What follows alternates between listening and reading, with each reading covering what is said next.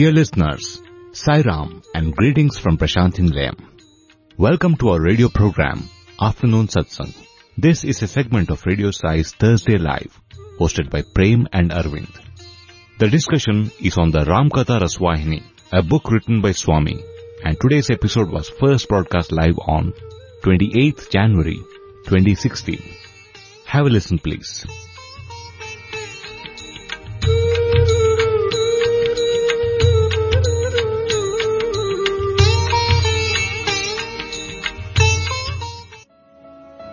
Sairam dear listeners and welcome to today's afternoon satsang segment which will be dealing with the nectarous story of Lord Sri Rama as penned by our dear Lord, our dear Swami. It is said that the story of Ramayana will hold relevance as long as the mountains exist on earth and as long as the rivers flow on earth.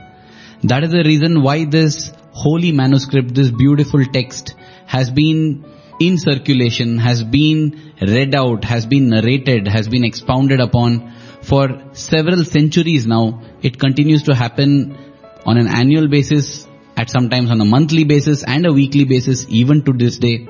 The added advantage we have is that we are reading this story in what can be called as an autobiographical account because after all, isn't Sri Rama and Sai Rama one and the same? So, keeping this privilege that we enjoy in mind, thanking our Lord with hearts full of gratitude, we shall begin with this as always by prostrating ourselves, offering ourselves humbly at His lotus feet and listening to the beautiful name of Lord Sri Rama.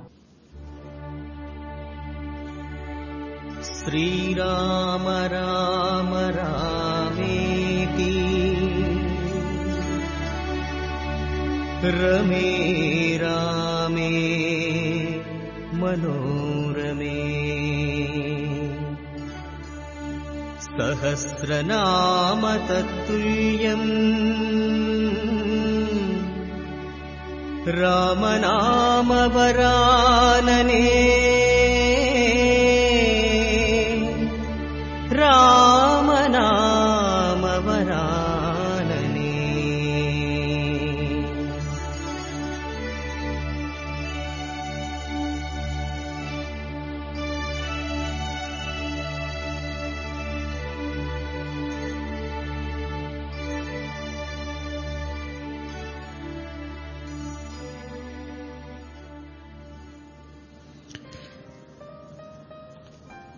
we listen to that shloka which is so famous and almost every time we begin we start with that and uh, I'm sure we've mentioned this before.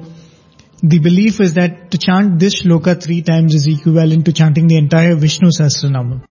And that is the potency of this single name Lord Ram and you know Swami would so often repeat in his discourses, there's such sweetness in the name itself even as you repeat it. And the episode we are going through in, uh, or rather we have just come across in the Ramkatha Rasavahini is not only the sweetness, the tranquility that this name can give, but the enormous amount of power and strength that can be conferred by taking this name. And that is what was exhibited by this matchless devotee, Hanuman. We came to that point where, you know, he faces the entire army of, of Ravana, one after the other, contingent after contingent, he decimates them. One of the sons of Ravana is finished by Hanuman and finally Meghnada comes. And as a sign of his humility, he accepts defeat in the hands of Meghnada when he uh, bows down in front of the Brahmastra. Brahmastra. And finally he is captured, he is taken to the court of Ravana and there uh, Hanuman displays his aptitude as a scholar, as, as a person who's got enormous amount of mastery over the language. You know, we heard that clip from Swami's discourse Hmm. where Swami puts it in beautiful poetry, that conversation between the two of them. That was so wonderful and th- that is the point wherein where, you know, Hanuman though is so angry against Ravana, he's so upset seeing the plight of Sita, he gives him very good counsel, tries to tell him that, you know, you still have a chance, come and seek forgiveness from Lord Rama and you have chances that you can save yourself and your clan. That's what he says. You know, Prem, interestingly, when you started off what you were speaking by saying that chanting this mantra is equivalent to doing the Vishnu Sahasranamam once, means it's like that was the time actually, you know, I paid attention to the words that are enshrined in this verse. And they're not very difficult Sanskrit words. Shri Rama Rama Rameti. Iti means thus. Shri Rama Rama Ram. So saying thus Shri Rama Rama Ram. Shri Rama Rama Rameti. Rame Rame Mano Rame. That's quite a little bit of a tongue twister. Rame meaning the beautiful name. Ramyati iti Ramaha. Sahasranama Tattulyam Ramanama Varanane. Tulyam meaning equal. Sahasranama is the, yes, the Vishnu Sahasranama or the thousand names of the Lord.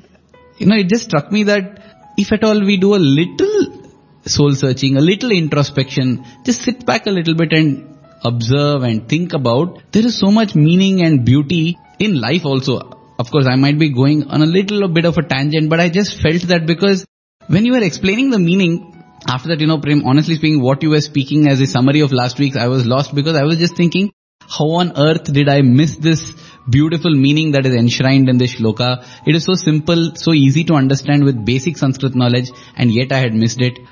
I just felt that in the same way too, you know, the Ramayana story is something that all of us know through and through possibly. Maybe some of us don't know it, but most of us coming from this culture seem to be aware, at least among Swami's devotees and students.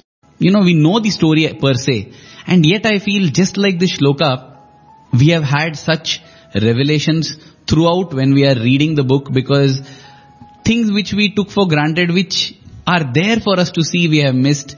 And Swami so lovingly has highlighted it, projected it for us so that we can benefit and enjoy. I mean, this was a thought that got triggered when you just gave the explanation of that verse, beautiful verse. Absolutely. You know, many times I feel that uh, we live in a society where we are trying to think very openly, which is a good thing. You know, we try to read the scriptures of other communities, other religions, other uh, philosophies and, you know, lines of thought. But it is also very important to read our own scriptures because we don't realize that, you know, the Ramayana could have just been another story. Hmm. What has made it an essential scripture is the faith with which we have read it.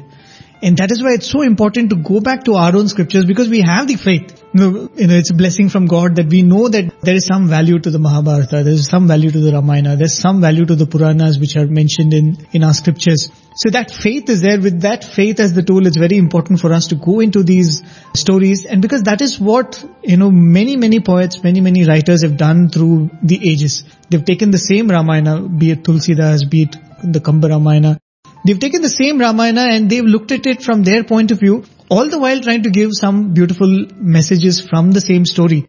And that comes out of the faith they had that this Ramayana still has relevant messages for us even for today. And that was the case, you know, probably 60,000 years ago when Valmiki wrote it or a few thousand, a few hundred years ago when some of the contemporary writers have written it or even today as we read this beautiful work which has been given to us by Swami in his own, from his own pen. You know, it's Absolutely. And when you say it has lessons to hold, see the Ramayana is also being studied academically. right. It has been the basis of many a doctorate, many a doctorate degrees. So the Ramayana when it's read and reread and deeply read, in all variety, it helps you spiritually, it helps you emotionally, it helps you in your day-to-day life. At the same time, you know, there are things to be discovered even from a purely academic point of view also. Right. And uh, one among the many such unique gems that Swami has showered on us via the Ramkatha Rasavahini is the advice that Hanuman gives Ravana when he's standing in front of him in the court. Okay. You know, very nicely, you can make out what a marketing brain Hanuman has, if I can call it so. Hanuman tells Ravana that, see Ravana, your ambition is that you want to be the ruler of the three worlds. You want everything under your command. You want to be the emperor supreme. Mhm. Fantastic. But you know, with that goal in mind, why are you taking steps that take you away from this goal? Listen to me, let me advise you, the best way is go and take refuge at the feet of Rama. You know, those feet, the power they will impart on you, the command, the love, the joy, the peace, the prosperity that they can impart on you is beyond compare. So in order to achieve your goal of becoming the most supreme and the most phenomenal emperor of the three worlds, the easiest, the most peaceful, the happiest, the best route is to just go and take refuge at the feet of Rama. Because you know what? My Lord, my Master is the supreme compassionate one. Just return Mother Sita back to Rama And trust me, he will forgive you. He won't harbor any ill feelings towards you. He will not have any animosity towards you. Everything will be forgiven. In fact, he will bless you. And when he blesses you, nothing, no force in the universe can stop you from achieving your goal. So why are you having one goal in mind, but taking steps that definitely take you away from that goal? You know, this is how Hanuman markets the correct path to Ravana. And I feel that is so beautiful because when I think of it, even Swami did the same thing to us. He did not tell that, you know, follow this path, do this, you will be rewarded by this or you'll be rewarded by that. When I look at my own life, it has almost been like Swami guiding me either by speaking directly or in his own multiple ways. Saying that, look here Arvind, this is your goal in life, right? The same goal, whatever it might be, to become a top person in your studies or to become a great sportsman or to become a yogi, whatever might be your goal, the same goal you can achieve it by following these teachings. It's not as if, like you know how you fear that you will, by taking Swami's teachings, you're going to become a yogi, you're going to become a renunciant, not like that. To achieve excellence in life in whatever sphere you take up, the best way is to follow the path of dharma, follow the path of satya, follow the words that I'm giving you. So that is such a beautiful thing. It actually is a big incentive for all of us because irrespective of what our life goals are, we can achieve them better by surrendering at the feet of our dear Swami rather than trying to trust our own skill, talent and abilities. That is what Swami has taught us. That is what Hanuman also explains to Ravana. And another thing which shows up in this context is Swami would often refer to that verse Vinashakale Viparita Buddhi. Hmm. And if you look at it, it's a clear sign that when you constantly do evil things, you know, when you constantly perform bad karma, you know, how that bad karma comes back to you, it's not necessarily in the form of difficulties or in the form of accidents, in the form of physical harm. I think the most subtlest form that bad karma affects you is by clouding your buddhi. When such a perfect opportunity is there, you know, you've done the mistake, you've performed the bad karma, but even then when the opportunity comes in front of you to, you know, condone for it and to make amends, you know, your buddhi is so clouded, you're not able to make amends. Same case even in the Mahabharata we see so many times. You know, hmm. Krishna himself comes with the offer. He says, okay, don't even want Indraprastha, don't even want Hastinapura, give five villages. I'm sure, you know, even when Krishna took those as proposals, he knew that it is the law of the nature. You know, you've done something, it has to get back to you. But probably for others who have, you know, for us, when we're looking at it, maybe we are not, you know, we, we're not comparable to Ravana in the sense of the evil which we've done. We have done little mischief. But when we look at it, we see that, you know, even in such a situation, the Lord is ready to forgive. All that you need to do is to surrender and say that, you know, Swami, I've done this mistake. Please forgive me. Please correct me. And uh, I think that's what happens in the case of Wali, as we saw, you know. Even Wali has done a wrong act. His, probably his bad karma is catching up. But at that point, all the good that he has done, you know, comes before him and rescues him to make best use of that opportunity. He revels in that opportunity to die at Rama's feet and to think of the Lord and die, not to think of the mistakes he's done or the failures that he has had or with a feeling of revenge. I think that is when, you know, even when you've done bad karma, the number of good karma that you've done comes to your rescue and gives you that option of capitalizing on that opportunity when it comes. Absolutely, Prem. One point that I wish to highlight in what you said was the fact that when Wali made use of the opportunity, it's not as if his karma didn't hit him, but just that his act of surrender at the feet of the Lord made even that apparently cruel blow by karma into a greatest blessing. A blessing that very few people got. To get an assurance from the Lord that there are no more birth for you, you are liberated because that's what happens when you're struck by Lord Rama's arrows. So, in that sense, it is not as if, you know, it's like some escaping route that do all the rubbish that you want and then just sit and tell Swami, I'm sorry, please forgive me. If the repentance is sincere, the karma will come, but as Swami would say, when you have pain, when the doctor gives you a morphine injection, it is not as if the pain is not there, but you are protected from that pain. You are given the resources that are necessary to go through that pain. So the pain will naturally be there. Pain is destiny. Suffering is a choice. That's what it is said. So when there is surrender, the suffering part goes away. The pain might possibly be there, but the suffering part goes away. And therefore, when it is said that uh, we uh, surrender to the Lord, then the Lord will take care. He is ready to shower us with His love. It is not as if it's a blank check that you do all the rubbish you want, you come back and you're karma free.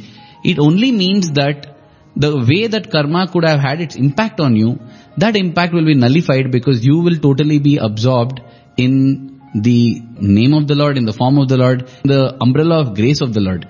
Because what happens next is, Ravana is so enraged, we spoke about this last week also, he wants to put an end to Hanuman's life. And Vibhishana and others say that this is not the right thing to do to an emissary. And that is when they decide to maim Hanuman, because of which they want to set his tail on fire. Now come to see of it. I don't know what is Hanuman's karma or whatever, but see, the devotee of the Lord, the emissary of the Lord, still had to get insulted in public court.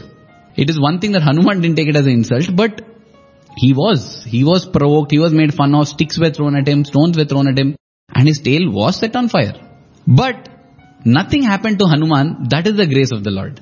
And though nothing apparently happened to Ravana, I mean, his limbs were not cut, he was not, nothing happened, yet Ravana, as we shall see later, ends up feeling after Hanuman has left as though his whole body has been chopped to pieces. That is the kind of feeling he's left with. See, that is what happens when there is surrender versus when there is no surrender. Completely off the thing. I was the other day seeing the news, Hmm. in which you know it's it's a very common thing in our uh, in the political sphere of our country. You have this effigy burning, Hmm. which happens almost all the time, and for all uh, issues, and you know that's like a standard way of expression of your anger or disappointment. Hmm. So they showed these uh, group of politicians, I think somewhere in Tamil Nadu or Kerala, they were trying to burn an effigy, and uh, in the process, that person's dhoti caught fire. And what Oh was what was supposed to be a very solemn protest became such a comical one. Everybody around were laughing at it. And And if you look at it, it's such a, as you said, disgraceful thing to happen for a monkey. And I mean, as the conversation happens here, they say that the monkey takes a lot of pride in the tail. Hmm, And in the discourse we heard last time, Swami beautifully puts it, no, all for the bumps and jumps, the monkey uses the tail. So let's catch the tail and put it on fire. But today when we see the image of Hanuman flying probably or, you know, in the pose with his tail set on fire, we see it as a symbol of courage. We see it as a symbol of achievement. You know, what was supposed to be mockery as a symbol of insult, now we see it as a symbol of Adoration, yes. Right, you know, when we say Parakram, we say, wow, Hanuman did that, you know, what a great personality. I think that is what, when you are on the side of the Lord happens to you. You know, even an insult can become a praise and can be worship worthy, not just to be praised, but you know, you even down the years, you have been worshipped for that. Somewhere as you were speaking, you said when Swami says, that triggered of, you know, just to complete the previous thought on surrendering after having made a mistake. I don't remember whether it was a Guru Purnima or a Shivratri discourse. In one of those discourses, Swami clearly said, if you have made a fault, Mm-hmm. don't pray to the Lord for forgiveness. No need. Just surrender to the Lord. And you know, Swami was saying that you should be brave enough to face whatever the punishment is. And if we look at Swami's life, there are many such incidents. The most famous one that comes to mind is that of Kalpagiri. You know, Kalpagiri having murdered his wife, tries to run away, become a renunciant, but when he comes to Swami finally, the first thing that Swami says is go and surrender to the police. And he says, Swami, they're going to put a noose around my neck. So it is almost as if Swami assures him that yes, you can't escape the reaction to your bad karma, but at the same time remember that there is a reaction to your good karma as well. That will also come. So in that discourse, I just thought we should reiterate that because Swami says don't get scared of the consequences of your action. If you feel it is wrong, repent and surrender to the Lord. But clearly I remember Swami said in the discourse, don't pray to the Lord to forgive you and wipe out the, don't, don't do that at all. Be ready to face up whatever the Lord gives. You just surrender to the Lord. Actually, what happens is, I think we've, one of the earliest satsangs we had was on karma, Hmm. where we spoke of that concept which Swami often refers to as agami karma. Hmm. Right? In the process of getting rid of the karma that you've accumulated, Hmm. what we often call as prarabdha, I think, right? Prarabdha is the karma which you get to finish in a lifetime. Yeah, from the Sanchita karma. Right. And in the process of nullifying that prarabdha karma, you're constantly doing agami karma. Generating new Right. karma. And that is what happens to most of us, you know. Like, let's say that somebody comes and cheats me. I'm not saying, you know, sit silently and get cheated. But if to counter that, you know, uh, malpractice, you also indulge in something like that. Let's say that I'm justified in cheating him because he cheated me. I think that is when the problem comes. You, know, it, it just keeps spiraling and a snowball effect happens. And I think both are simply building on the karmas. Right. Probably even at that time to say that no, you know, I will stick to the path which I'm supposed to. I will be moral.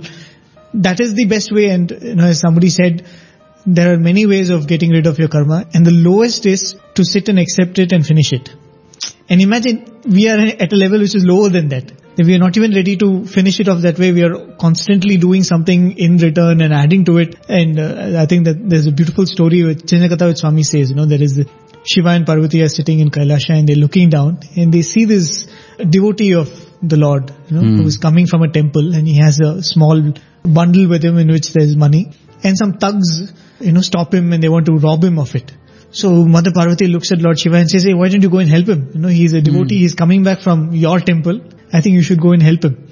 Okay, so it seems Lord Shiva is ready to go down where he sees that this person starts beating up all the other robbers. okay. And then Lord Shiva sits down and says he, he's taking care of himself.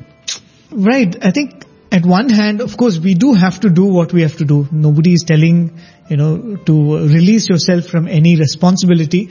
But at the same time, why this concept of do your best and leave the rest to God? I think you can do it simultaneously. You know, at the point where you're giving it, offering it to Swami, even continue to do what you're supposed to do. That's a beautiful message. And we go back to the story where Hanuman is now, you know, he's bound by the Brahmastra ropes. Though Swami doesn't write this in the Ramkatha Rasavahini, I remember reading it somewhere else that uh, Ravana does the foolish mistake of untying Hanuman and tying him up with specially made ropes from the kingdom. Okay. Okay, so it is said that that was a fatal mistake because Hanuman could have been tied only via the ropes of the Brahmastra. That too because Hanuman respects the Brahmastra. So this was a fatal flaw in uh, Ravana's plan. See, and also that shows a kind of an ego, you know, because where you feel that you have got superior ropes compared to the Brahmastra. So Hanuman is tied and then they start wrapping his tail in cloth dipped in oil to set it on fire. That is when Hanuman starts growing his tail long and long and long and how much ever cloth is brought, how many our barrels of oil are brought, they don't seem to be sufficient to, you know, wrap up his entire tail. It goes on and on after beyond a point when Ravana says that that's enough, you know, it's sufficient. I, it's almost like Ravana doesn't care to see 100% of the tail on fire. Just set that tail on fire. That's what I want to see. It's almost like that. So on Ravana's command, multiple soldiers come and set it on fire because it's a long tail and there is cloth wrapped all around so they set it on fire. The moment they set it on fire, Swami writes that Hanuman takes his tiny form. Not the tail, only his body part. He becomes tiny because of which all the ropes that are binding him fall away. And then quickly he assumes his huge form. You know, Sukshma Rupadhari and Vikata Rupadhari happens in a moment's notice and then takes his huge form and just leaps off leaps off and goes on to the buildings on to the terraces of the buildings in Lanka and then starts hopping from building to building, building to building, touching everything with his tail. Whichever part of the city his tail touches is now on fire and reading that we realize the dream that Trijata had seen a few days back and had narrated to Sita that I see a monkey destroying the entire Lanka by setting it on fire. That dream has come true as a nightmare to haunt the people of Lanka. Right. And that is what happens as Hanuman jumps from building to building. But at the same time, Swami speaks about, you know, the noble quality of Mandodari. She realizes that nothing is happening to the palace where she's living in. Hmm. And as Swami would often, you know, describe that later. It was because of her nobility and she was one of the Pativratas in the Ramayana. Mandodari and that itself protects her. Nothing happens to her mansion and of course nothing happens to Vibhishana's mansion because of the Rama Kavacha or the name of Rama which he's constantly repeating becomes a shield for his uh, mansion. So Mandodari, you know, that noble woman she is, she starts opening her doors for all the public who would like to come and take shelter. And even as this, you know, pandemonium is going on, everybody realizes that, you know, this is all the result of Ravana's stupid act of bringing Mother Sita here. And they start uh, cursing Ravana for that. In fact, you know, the noble quality of Mandodari, I felt it so amazing. As I was reading this, I felt on one hand you have Ravana who is trying to send more and more hordes of uh, soldiers to attack Hanuman. Mandodari, being the queen, of course has some soldiers under her command. it's amazing to see that, you know, Mandodari realized that you can't fight Hanuman because Hanuman is, it's the Lord's will that is happening. So instead what she does, she sends out soldiers to tend to those who have suffered from this conflagration that's going on. So all the Rakshasas and Rakshasis who are getting burnt, they are being tended to and nursed by the soldiers that Mandodari is sending out. I felt that was such a beautiful thing to do. Why send soldiers to their death? Instead send them to save lives. That is one thought that comes to mind. And uh, the other thing that strongly comes out of this is answer to a very commonly asked question. Hmm. That is, Swami tells us to be good. But what is the use? You know, everyone around me is wicked. Everyone around me cheats. Everyone around me is corrupt. Basically, wherever, in our workplace it might be, or possibly in our friend circle, we see everyone else doing what we consider as bad or not right. And it's not as if always everyone is suffering. Many seem to be getting away with it also. So we wonder, what is the use of me alone being good? If I want to change the world, they say change with yourself.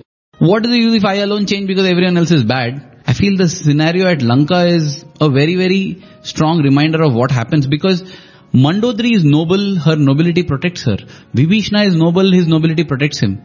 Swami says, Dharma, in the Dharma when he says, Dharma is like a lamp that you hold in a cluttered dark room.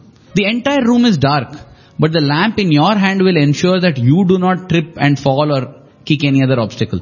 The others might kick and fall, but your lamp of goodness and your lamp of dharma will protect you. That's exactly what we see happening here because Mandodari is protected, Vibhishana is protected. In fact, Kumbhakarna's wife, she comes running and surrenders to Hanuman and therefore indirectly to Rama also.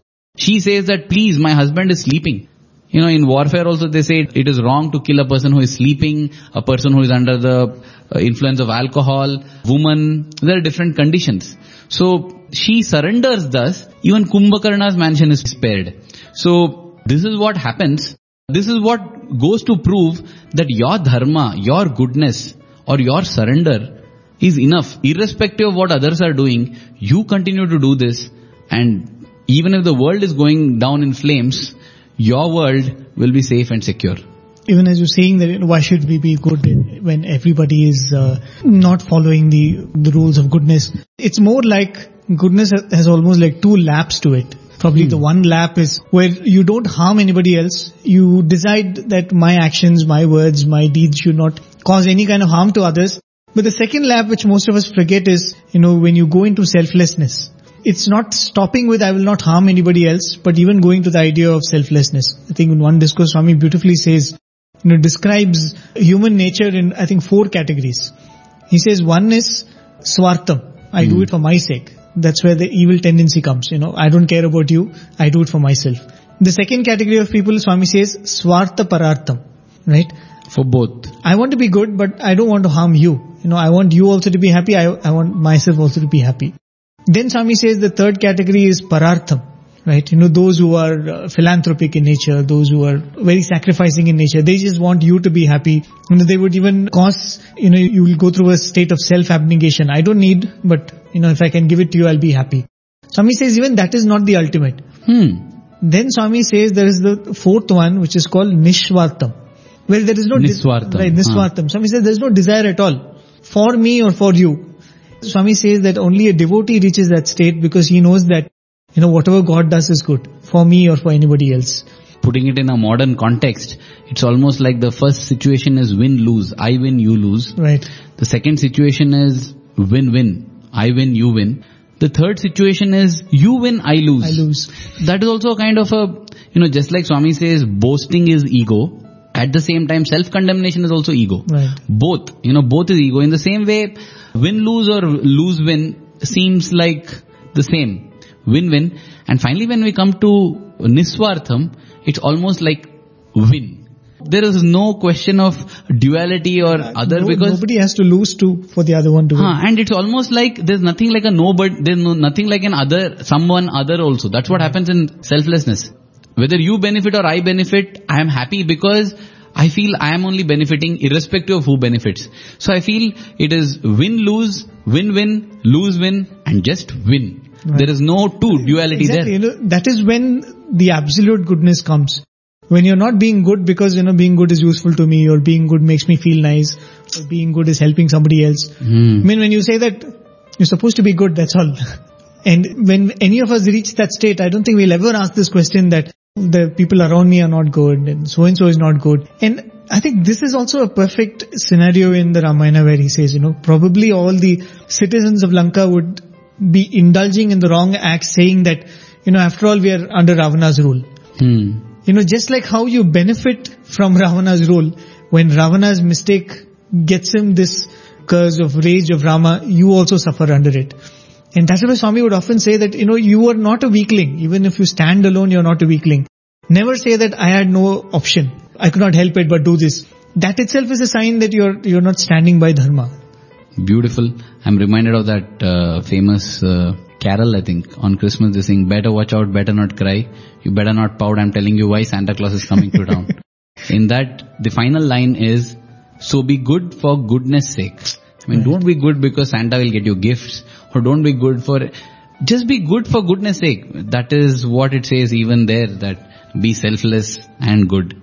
So dear listeners, I think uh, we are well past the one third mark of our uh, satsang.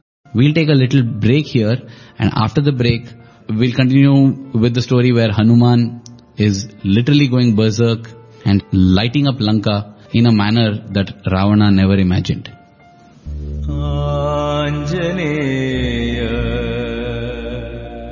बेजुरङ्गा Jai Sai Maruti बेजुरङ्गा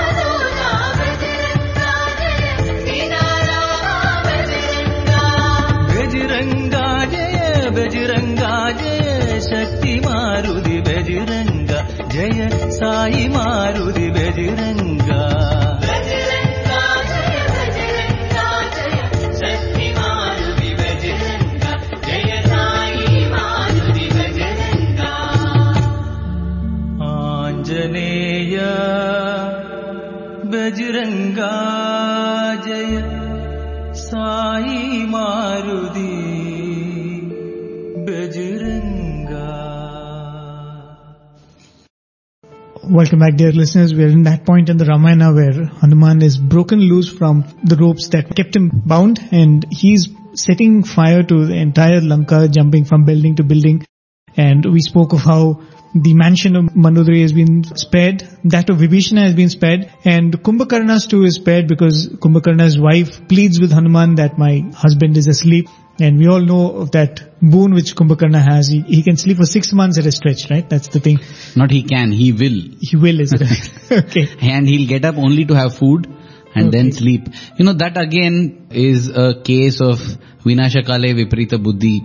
Just since it has come up, maybe it will come up later when Kumbhakarna comes in battle, but it is said that the three brothers, they did penance to seek boons from Lord Brahma. And uh, everyone feared Kumbhakarna who is the most powerful among the three brothers and also who is the hugest in size and so everyone went and prayed to goddess Saraswati mm-hmm. saying that you know you have to do something because if Kumbhakarna gets the boon that he is seeking he becomes invincible.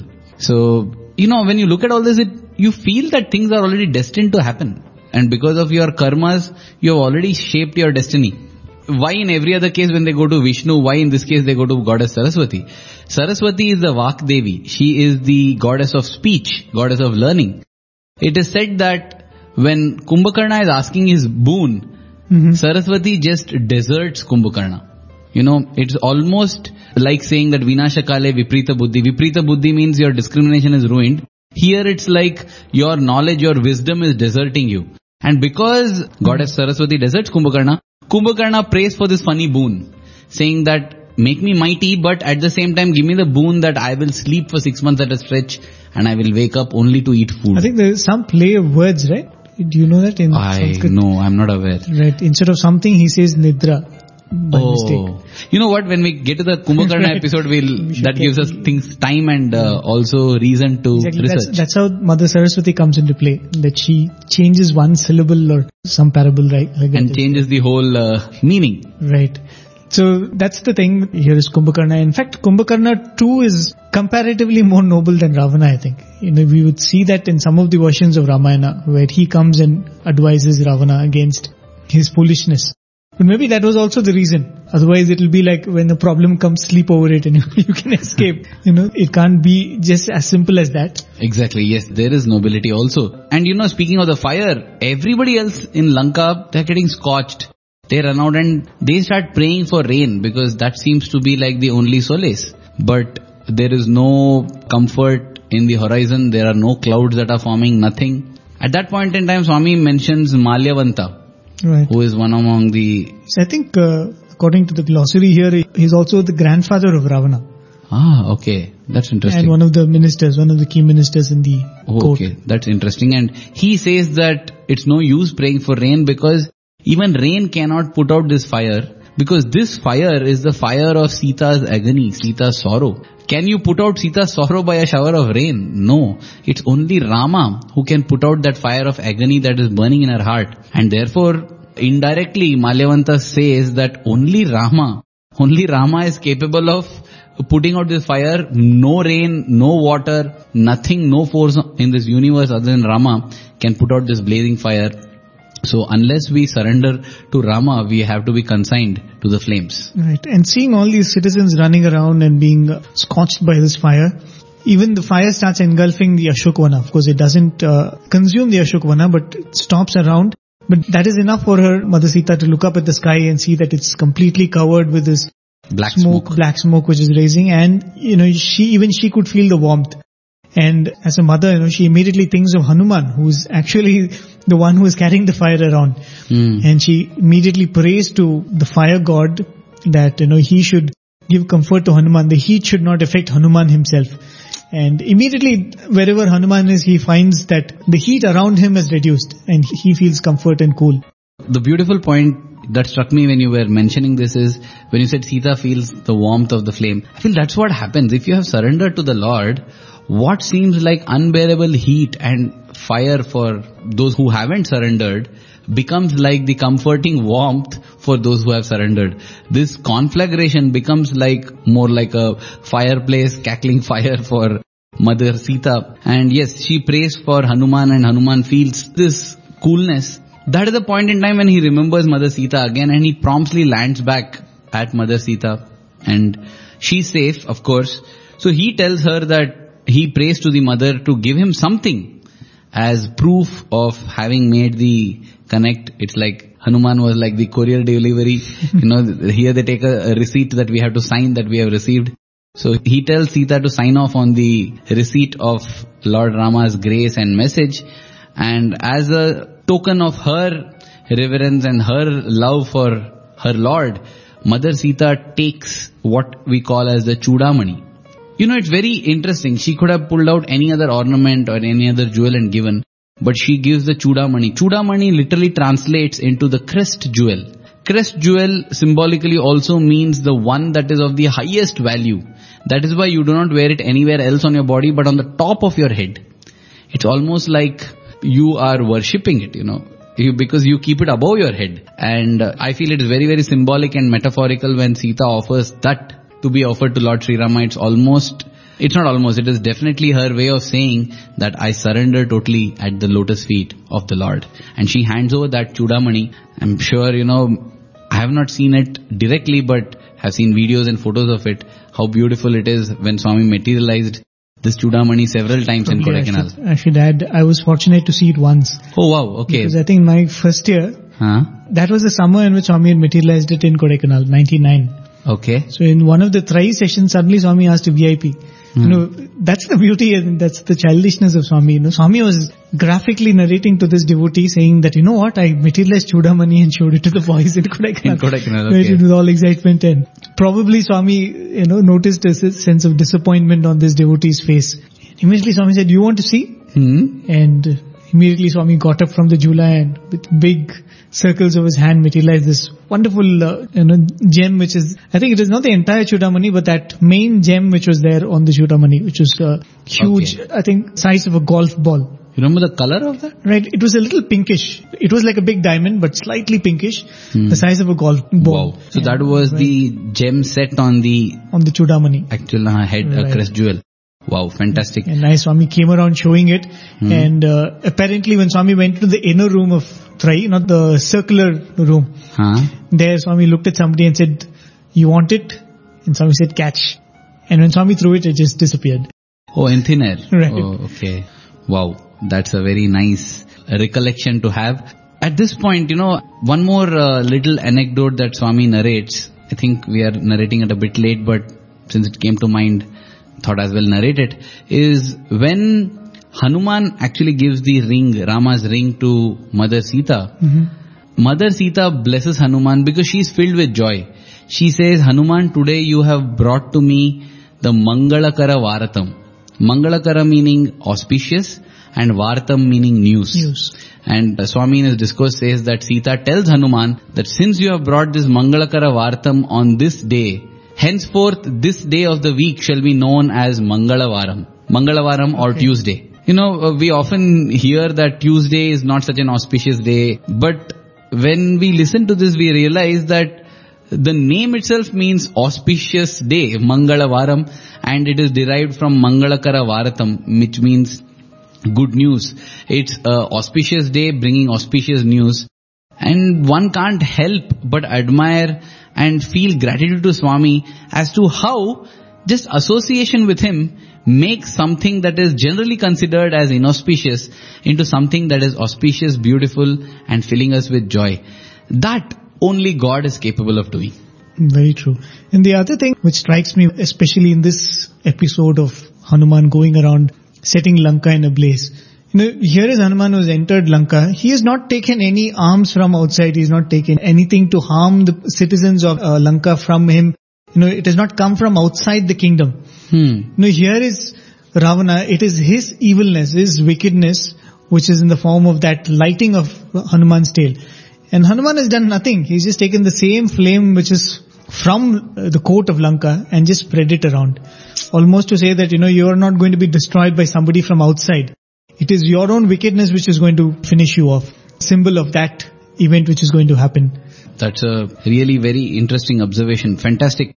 Because after doing that, Hanuman comes to the shore, seashore, he is ready to take off. It is over here that you know, as Swami writes in the Ramkatha Rasavahini, he reveals that when Mother Sita is giving the Chudamani, she tells Hanuman that Hanuman, the three days have passed like three moments for me because these were days filled with me listening to the glories of Rama from you. That is where we realize that, oh my god, Hanuman has been in Lanka for three days. This burning happens at the end of three days. I feel that is why it also justifies Hanuman, you know, plucking fruits. Who will not get hungry after three days? so, three days pass with Hanuman narrating the glory and story of Rama and Lakshmana to Mother Sita. Again, it, it's an indicator to show how time passes when we are listening to the glory of the Lord. Time seems to just fly away when we are absorbed in contemplation of the Lord. And after three days there, Hanuman takes a mighty leap. And once again, in just a single leap, he crosses from the shores of Lanka and reaches back to the shores in Aryavarta or Bharat of those times. Bharat of these times also lands there where he is received by all the other monkeys and bears led by Angada and Jambavan who are anxious, wondering what has happened to Hanuman. He has left three days back, he has still not come. They have not had food or drink for three days because they are anxiously waiting for Hanuman. And they rejoice seeing him coming from the skies. Right. And after that, this entire army of monkeys with Hanuman and all these other Angada and the other uh, probably major generals or generals in the army, they go back to Sugriva to, you know, share the news of them having found Mother Sita. And here beautifully Swami writes that they don't go straight to Sugriva. There is a, a garden of sorts in the kingdom of uh, Sugriva, which is called Madhuvan. And these monkeys, you know, there's a rampage over that garden. They go into it and they ravage all the trees. And one of the guards of those, of that garden comes running to Sugriva and says that, you know, these monkey hordes are suddenly, you know, no- Destroying the royal destroying garden. the royal garden. There. But the moment Sugriva listens to this news, he says, don't worry, it's just a good news which has come. Because there was a dealing between Sugriva and this hordes of the army, uh, The monkey army, Hmm. where he says that the day you get me the good news of having found Mother Sita, I will allow you to have your go at this Madhuvan. So the moment he knows that these monkeys have gone into the Madhuvan uh, garden, he realizes that that's what would have happened. One of them would have contacted Mother Sita and the good news is coming and they are passing on the news to me in this manner. And uh, one more nice point here, Prem, is that uh, I heard one of our brothers, I think possibly Sai Giridhar from the institute mentioning this. An aside it is, but very interesting. He said, did you observe that when Hanuman had to go to Lanka, he had to meet with multiple obstacles. You know, we had the discussion on that Satvik, Rajasic Right. and Tamasic obstacles. And then there's Lankini at the gate and all the things. So many difficulties along the way. But when Hanuman was returning from Lanka, that's all. We don't see any description there. We always see as Hanuman jumped and returned. That's all. It's over in a sentence in all Ramayana, including the Ramkatha Rasavahini. And mentioning that, he said that that is the difference when your dad sends you on an errand versus your mom sends you on the errand. You know, the mother packs for your journey, does everything so perfectly that your journey goes off in a trice. Nothing, you do- don't encounter any difficulty on the way. But if your father is sending, you know, fathers are fathers, they do, they love you also, but, but you know, they are not perfect in their packing. And More hitchhikers than travelers. I. I, I remember because, you know, when I got admitted in the school at Sri Shailam in Kerala, mm-hmm. when I had to go there, Kerala is a rainy place, is a wet place. So they had written there that you must get kind of a, a rubber sheet to cover yourself, slash raincoat or a raincoat or an umbrella, you know. And uh, when I had to go there, my mother is the one who did the packing. And guess what? When I opened my bag, I didn't find uh, a rubber sheet or a raincoat or an umbrella. Okay. I found a rubber sheet and a raincoat and an umbrella, you know. that is the kind of packing mother does and I really uh, empathize with brother Giridhar and laughed out aloud when he said this because I really feel that is it and you know as you yourself said even when Hanuman is jumping around there with his tail on fire mother Sita's thoughts are with let him be cool she's praying that is the love of a mother I had once asked my mother also that um, Mom, how did you feel when I was an infant or how do you feel when I'm setting out on something that you're, you can't stop me when I want to go, when I ask that I want to learn riding the bicycle, when I want to drive my first bike, you'll naturally have trepidation. So how does it feel? She says, Arvind, just imagine your heart. Imagine your heart comes out and is walking around. How you will be, you know, because you feel it's such a tender organ, it's so tender. The kind of fear that you have, the kind of concern that you have, that is how I feel when I see my child walking around. So when a mother, a worldly mother, an earthly mother feels like that, we can just imagine, you know, how blessed are we to have received the love of a million mothers, a thousand mothers, as we say of Swami. It is almost a cliche, you know, Prem. We just say Swami has the love of a thousand mothers. As Swami would say, you're not able to appreciate the love of your own one mother. How will you be able to understand also what it means a thousand mothers love or a million mothers love? I really feel yes, Swami, we never understand, but we definitely are able to experience it. And every time when that experience and awareness comes together, Swami, we have just been reduced to tears of gratitude because what else can we give you? I think we've taken a beautiful diversion and probably it's a wonderful time to take a short break here. We'll listen to a song. And on the other side of the song, we're going to come to that part where the past few weeks we've been speaking about Hanuman's meeting with Mother Sita and how it's been long overdue for Hanuman to come back and meet Lord Rama. And that is the beautiful scene we're going to be describing after this short break.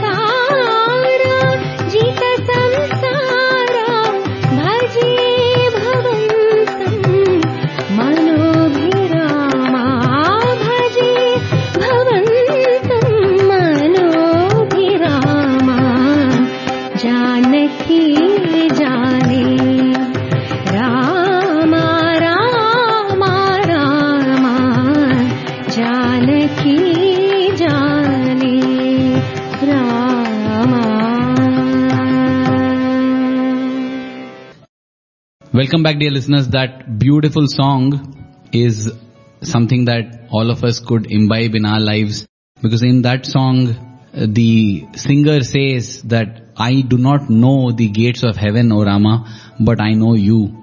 That's enough. You are the Vedas, you are everything, you know. It goes on like that but You are the boat, you are the light in the da- moments of darkness.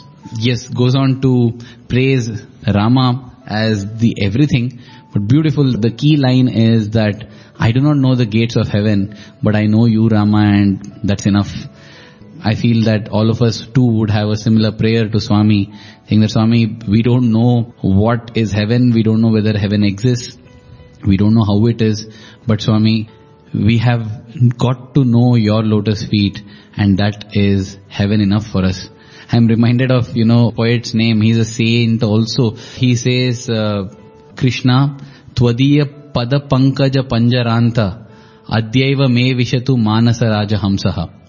It means, oh Krishna, let my mind be the Hamsa, be the swan, because Hamsa is supposed to be having the ability to separate milk from water. Right. So it stands for discrimination. It's able to separate the good from the bad.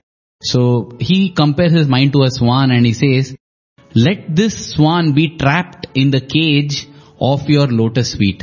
And then he says in the next line, Prana prayana samaye kafavata pittaihi kantavarodana vidau smaranam kutaste. He says, and Lord, let this happen immediately.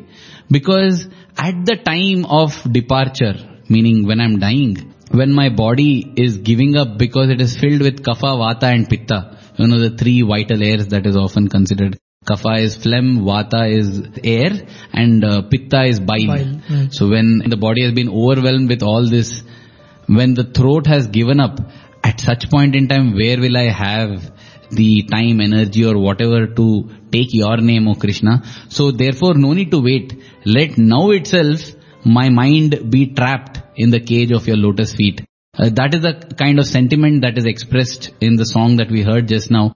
And I feel it would be wonderful if we too can imbibe that sentiment because it's evident that Swami wanted us to imbibe that sentiment as he began his mission with that song, Manasa Bhajare Guru Charanam. That song also means the same thing. Oh mind, focus on the feet of the Lord. So that's our prayer to you Swami that let our mind forever be on your lotus feet. We know no other heaven, but having known this, we don't need to know any other heaven too. Right. In in this point where Hanuman has come back, two ways of looking at it. Probably looking at it from our point of view, you would suggest that Hanuman will be filled with jubilation because he has accomplished a task which Rama has given. You know, He's done it. Right. From my point of view, at least if I see, no, probably that's the feeling you can relate to. That feeling of yes, Swami, I've done it. And he's one in a million, Right. huh? One in a million and uh, fulfillment of completing a task which was assigned by God himself. Putting ourselves in that place, you know, if Swami had given us a job and we've finished it, we come back and with a lot of fulfillment tell Swami, Swami, you've done it. But the joy which Hanuman expresses is not of that. You know, that is what differentiates any other devotee from this Bhakta Shiromani as he is called, the best among all devotees. Because the joy which he expresses is completely different. The joy of being able to be an instrument of the Lord. And that is the joy Hanuman is expressing. Not the joy of accomplishment, not the joy of victory, but the joy of, Lord, you chose me. You could have done it yourself, but you gave me the opportunity to, you know, be used as an instrument. That is the joy of fulfillment which Hanuman expresses here. Because the, the uh, monkey army and Jambavan, they go to Sugriva, they give him the news that, you know, this is what has happened, Hanuman has accomplished the task. Sugriva says, let's not waste any time, let's immediately rush to Rama because we've delayed enough. As Hanuman meets Rama, the first thing that Hanuman does is he goes and tells Rama that he saw Mother Sita and he even hands over the chudamani that Mother Sita had given him. And Rama takes the chudamani almost reverentially. He fondles it, keeps it close to his heart. It's so beautiful. There we saw the pining of Mother Sita towards Rama and here we see the pining of Rama towards Sita. This is an inseparable bond, the bond between the Jivatma and Paramatma, the bond between the Lord and the devotee. And that is what happens and Rama eagerly asks Hanuman for more news. more news because it is so sensitive and sweet on Hanuman's part that he does not start off with, you know what, I had to start off, I had to jump and first this Mount Mainaka came. You know, he could have started off with uh, the story in the chronological order. That's what any one of us would do if we are asked what happened, we start. But it is so beautiful that Hanuman is first conveying the news that possibly Rama is eagerly waiting for. And then he stops with that much because he allows Rama to express himself and then when Rama asks, you know, what happened, tell me more, that is when I think Hanuman starts even narrating what happened. Right. This particular episode of, you know, uh, Hanuman coming back and telling Rama that uh, he has accomplished the task is very beautifully, it's immortalized in the words of in Kamba Ramayanam. Now, That's what I said, that when you look at a scripture like this with devotion, with faith, even if you are going to give it your own twist, you know, you will do it in such a way that it brings out the values of the characters in, in the story. And hmm. brings out a lesson through the story itself. Because we all know Kamba Ramayanam is an inspired work. It's not necessarily even similar to Valmiki's, where Valmiki is of course an author who writes it, but he's been given the boon of being able to see what is going through each of the characters' minds. He gets live telecast not only of the happenings but also Right, of people's minds. People's thoughts.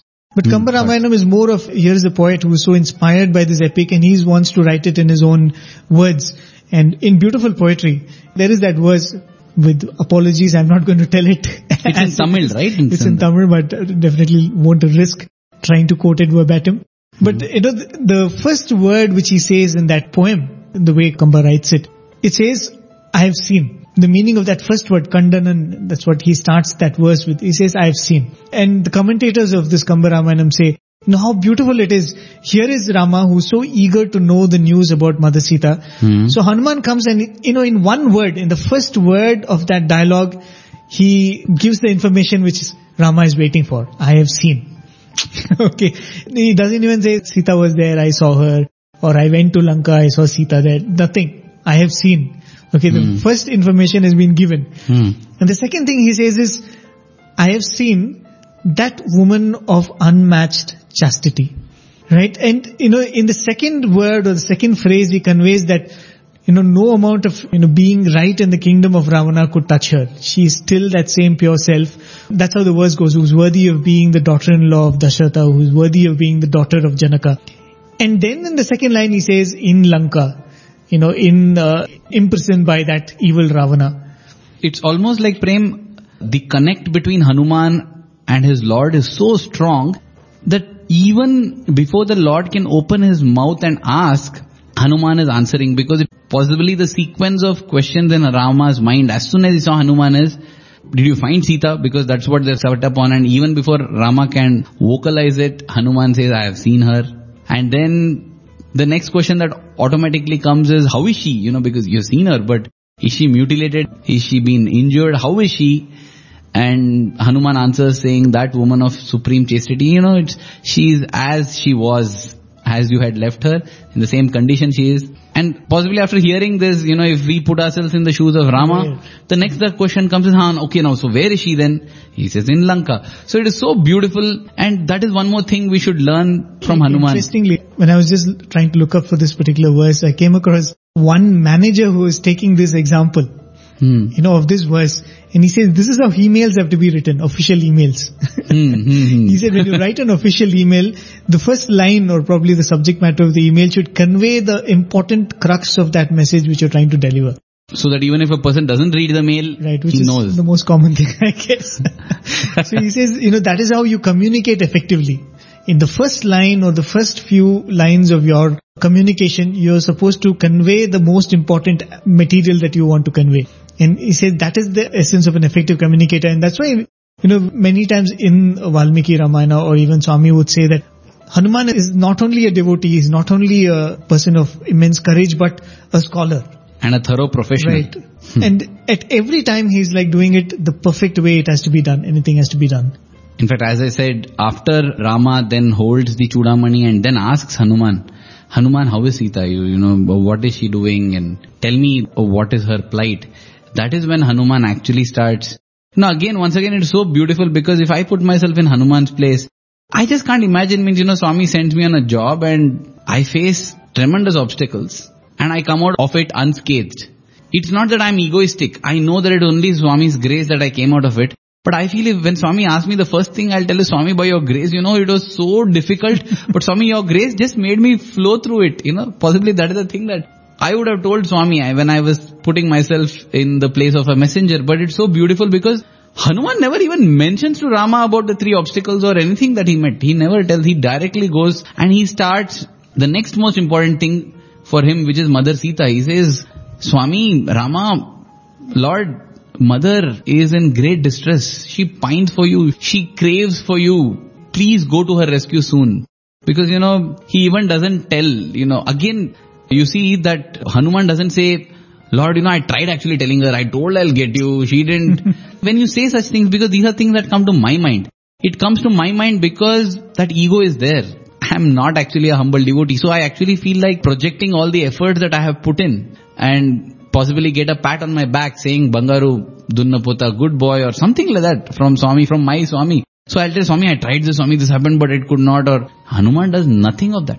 Never speaks of the efforts that he has put in. Because unlike most of us who surrender to the Lord in our words, Hanuman has truly surrendered. He truly is convinced that whatever he has done, nothing he has done, it's all Rama who is doing. And when Rama is the one who is doing, what is the need to tell him that?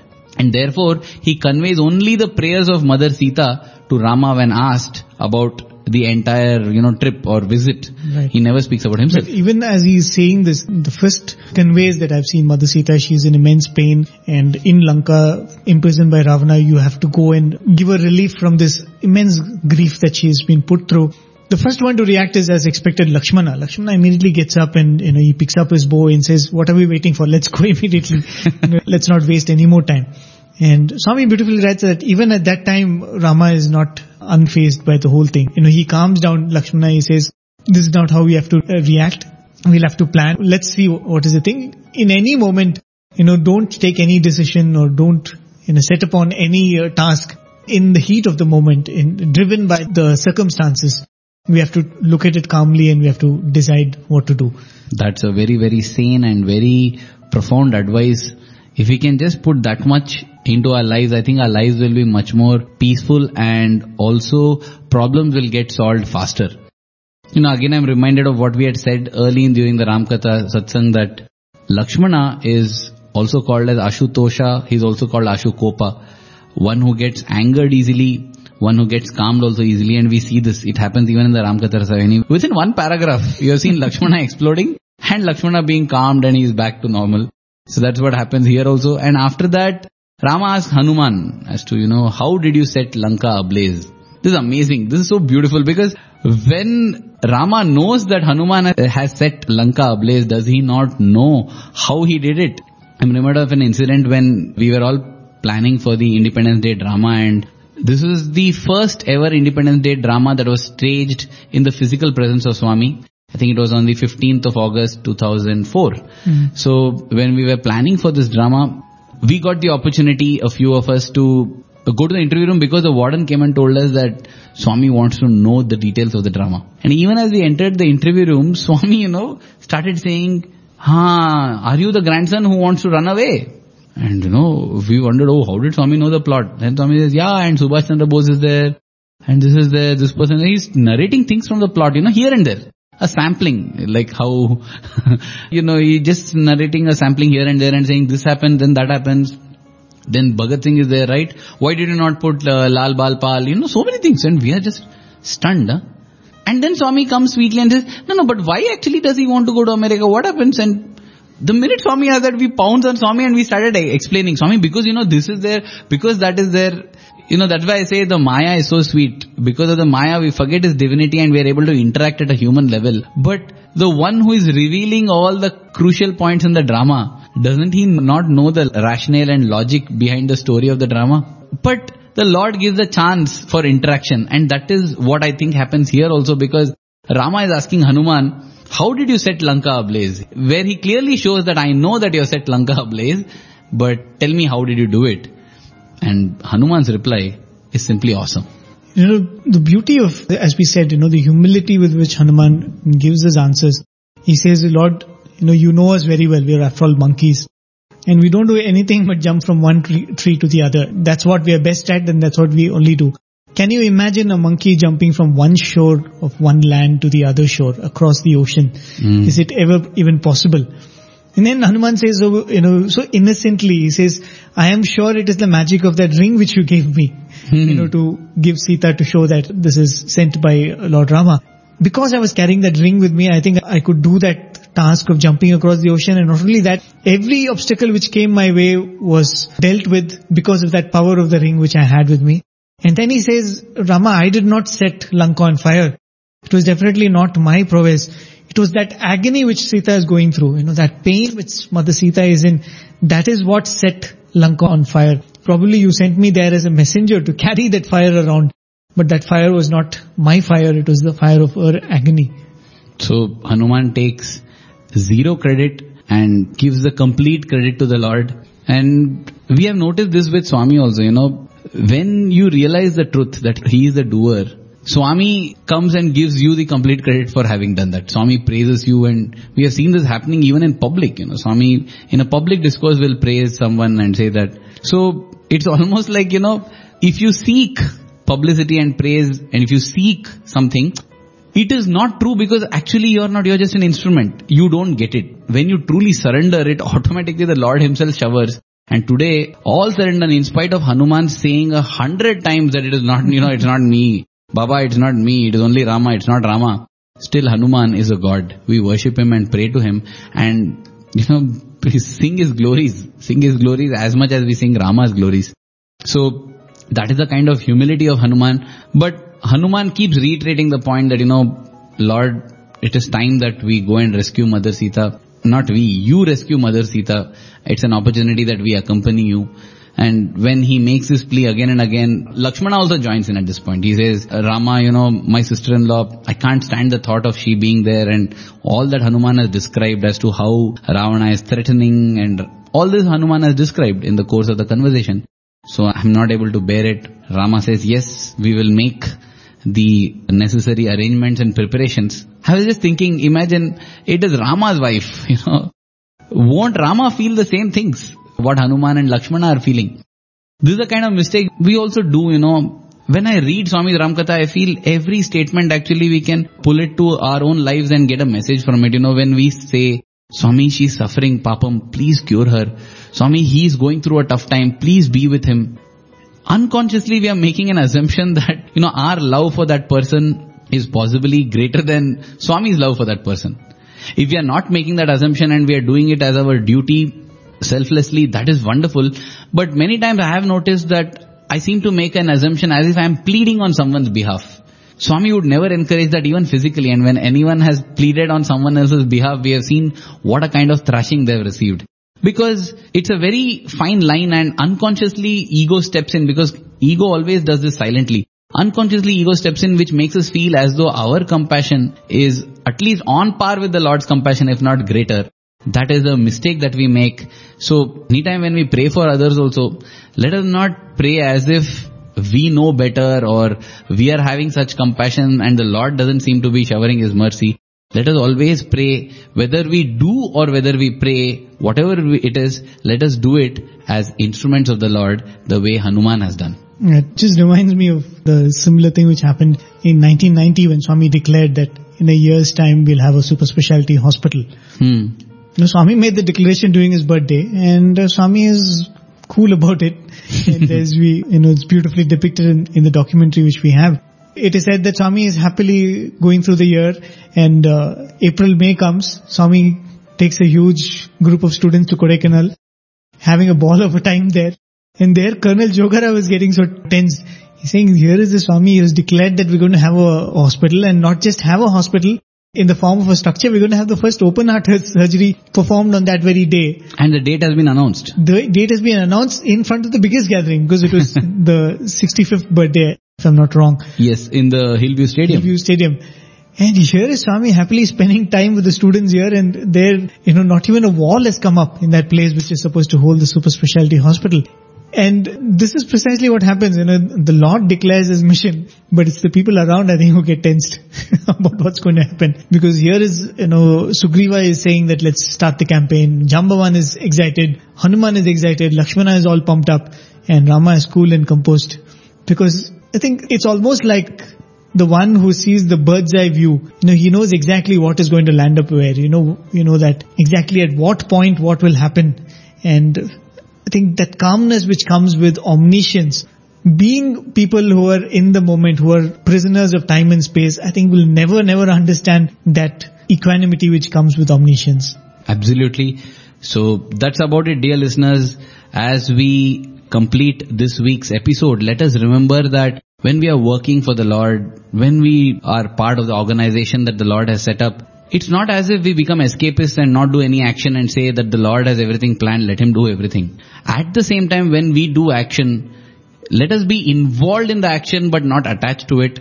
Let us not get disheartened that things are not coming the way we are expecting them to come because there, as Lord Krishna puts it in the Bhagavad Gita, our focus is shifting from the actions that we are putting in to the results that we are expecting. The result, Krishna says, is in my hands. The same way the results are in Swami's hands. So let us not become escapists by not acting and saying anyway everything Swami has planned. At the same time, let us not bite off more than what we can chew and let us not get attached to the results of the action that we put in. Let us imbibe the ability to simply put in action, derive joy from the action and offer that action to Swami to convey the result in whatever way that pleases him best because he knows best. I think with that message, we will conclude this week's satsang on the Ramkatha Rasavahini. So till then, dear listeners, let's keep praying, let's keep pining for the Lord, let's keep feeling Him in our hearts, let's keep singing His name, chanting His name, let's hold on to Him because nothing else in the universe is worth holding on to. With that, both Prem and myself offer ourselves at Swami's lotus feet our pranams to Lord Hanuman, who is such an inspiration to all of us and who is present always with us whenever the glory of Sri Rama is sung. We conclude with this song. Thank you. Jai Sai Ram.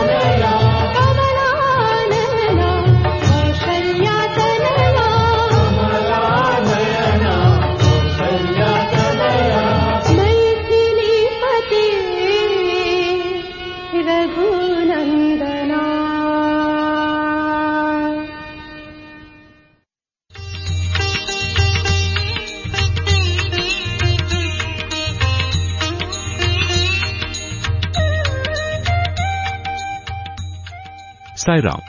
You just heard an episode of our radio program Afternoon Satsang.